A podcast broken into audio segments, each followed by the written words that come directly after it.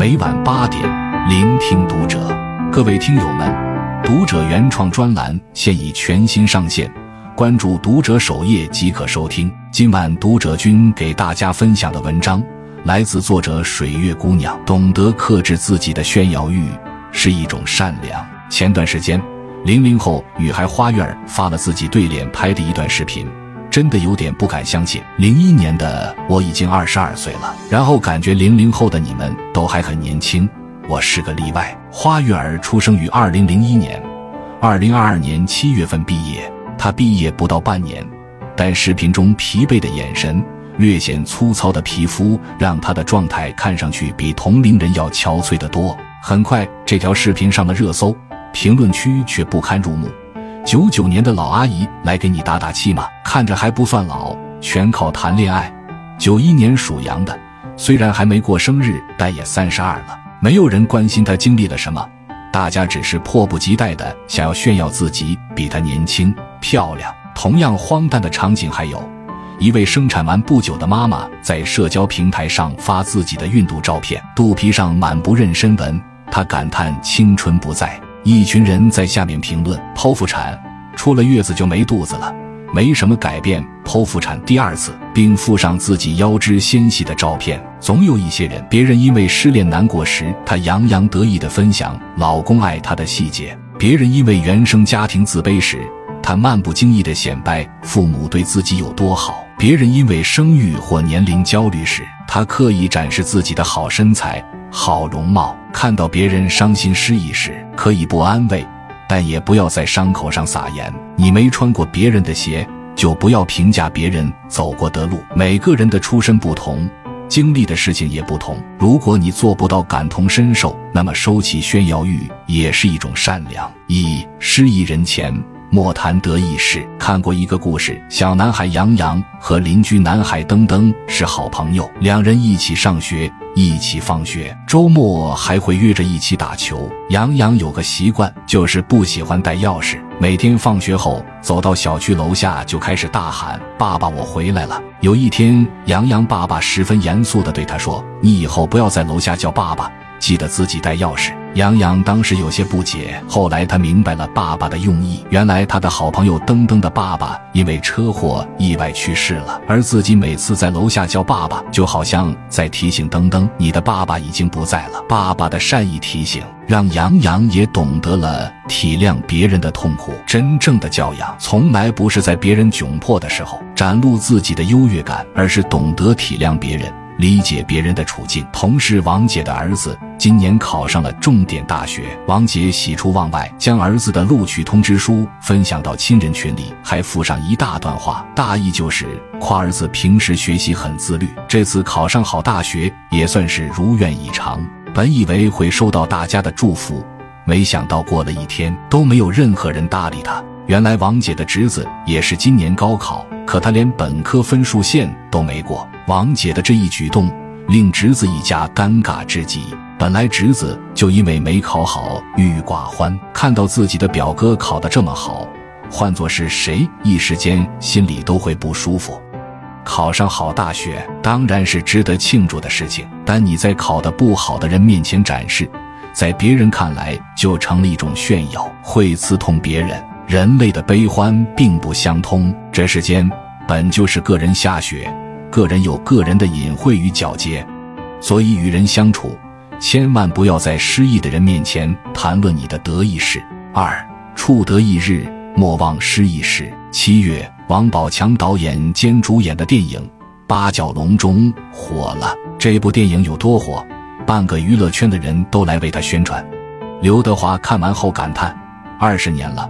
宝强的善良、真诚都没变，但是从傻根变成了一个有能量的人。周星驰看完后夸赞：“宝强是我见过最优秀的演员之一，原来更是最优秀的导演。”这部电影讲述的是王宝强饰演的格斗教练带领一群山区孩子靠拳头改变命运、寻找人生出路的故事。因为不符合当下的主流，曾一度不被投资人看好，但王宝强坚持要拍好这部电影。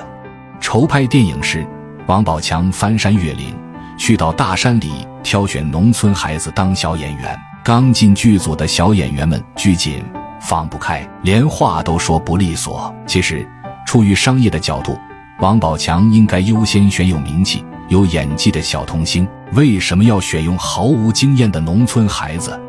二十年前的王宝强在电影里找到了出路。二十年后，他想用电影为孩子们铺一条路。因为淋过雨，所以想要为别人撑伞。看着这群质朴的孩子，王宝强总是会想起曾经的自己。事实上，这不是王宝强第一次当导演。二零一七年，王宝强第一次导演的作品《大闹天竺》上映，被观众骂烂片。第二年。获得中国电影金扫帚奖最令人失望的电影，这个奖，别的明星避之不及，王宝强却大大方方的去领奖，成为这个奖项设立以来唯一一个去领奖的一线演员。在颁奖台上，他真诚地向观众道歉：“我自己必须亲自来接受大家的批评。我觉得，因为我爱电影，尊重电影。”尊重观众。二零一六年离婚事件，王宝强的前妻和经纪人卷走了他的全部财产，在媒体面前诋毁他。可王宝强从来没有说过前妻的不是。他向好友借钱，借来钱第一件事就是交税，剩下的用来给员工发工资。从农村娃一步步成长为大明星，红了后仍不忘初心。从泥泞到云端，王宝强从来没有飘。依然踏实做事，低调做人。正是这样的真诚和善良，让王宝强在娱乐圈攒下了好人缘，才有了王宝强一次次跌落谷底后又逆风翻盘的人生际遇。三，懂得克制自己的炫耀欲是一种善良。去过动物园的应该都知道，孔雀的羽毛绚丽夺目，特别是开屏的时候。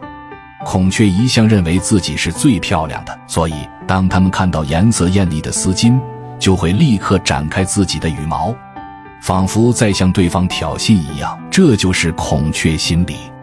生活中总有一些人喜欢炫耀自己，出过国的瞧不起没出国的，985大学毕业的瞧不起大专毕业的，去健身房的瞧不起在家里健身的。殊不知，你的炫耀。只会暴露自己的无知和浅薄。蔡康永讲过一个故事：小时候，妈妈带他去别人家做客。那天，女主人准备了很多美味的菜肴，其中有一道菜蔡康永很喜欢吃，那是一道他从来没吃过的菜。小康永兴奋地对妈妈说：“这个好好吃，是什么菜呀？”这时，女主人温柔地对蔡康永说：“这是粉丝，喜欢吃就多吃一点。”后来。蔡康永才知道那道菜叫鱼翅。换做某些人，准备了名贵的菜肴，早就忍不住向客人炫耀一番。但那位女主人反而谦和地说：“那是一道普通的菜。”女主人不动声色地保护了蔡康永的自尊心。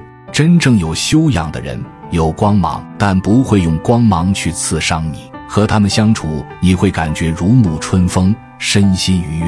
杨超越因为家庭条件不好，没上过大学，有段时间他被嘲学历低，有网友甚至直接跑到他的微博下留言：“你还没有让我讨厌的权利，或者说还不配让我讨厌，因为毕竟我不是初中没上完的人，咱俩没有可比性。”杨超越回复：“那你很幸福啊，听说大学生活特别美好。”有位作家说。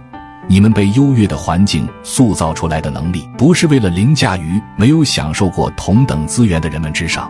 读过书、出过国、受过高等教育，是你们的幸运，并不是你们嘲笑别人的资本。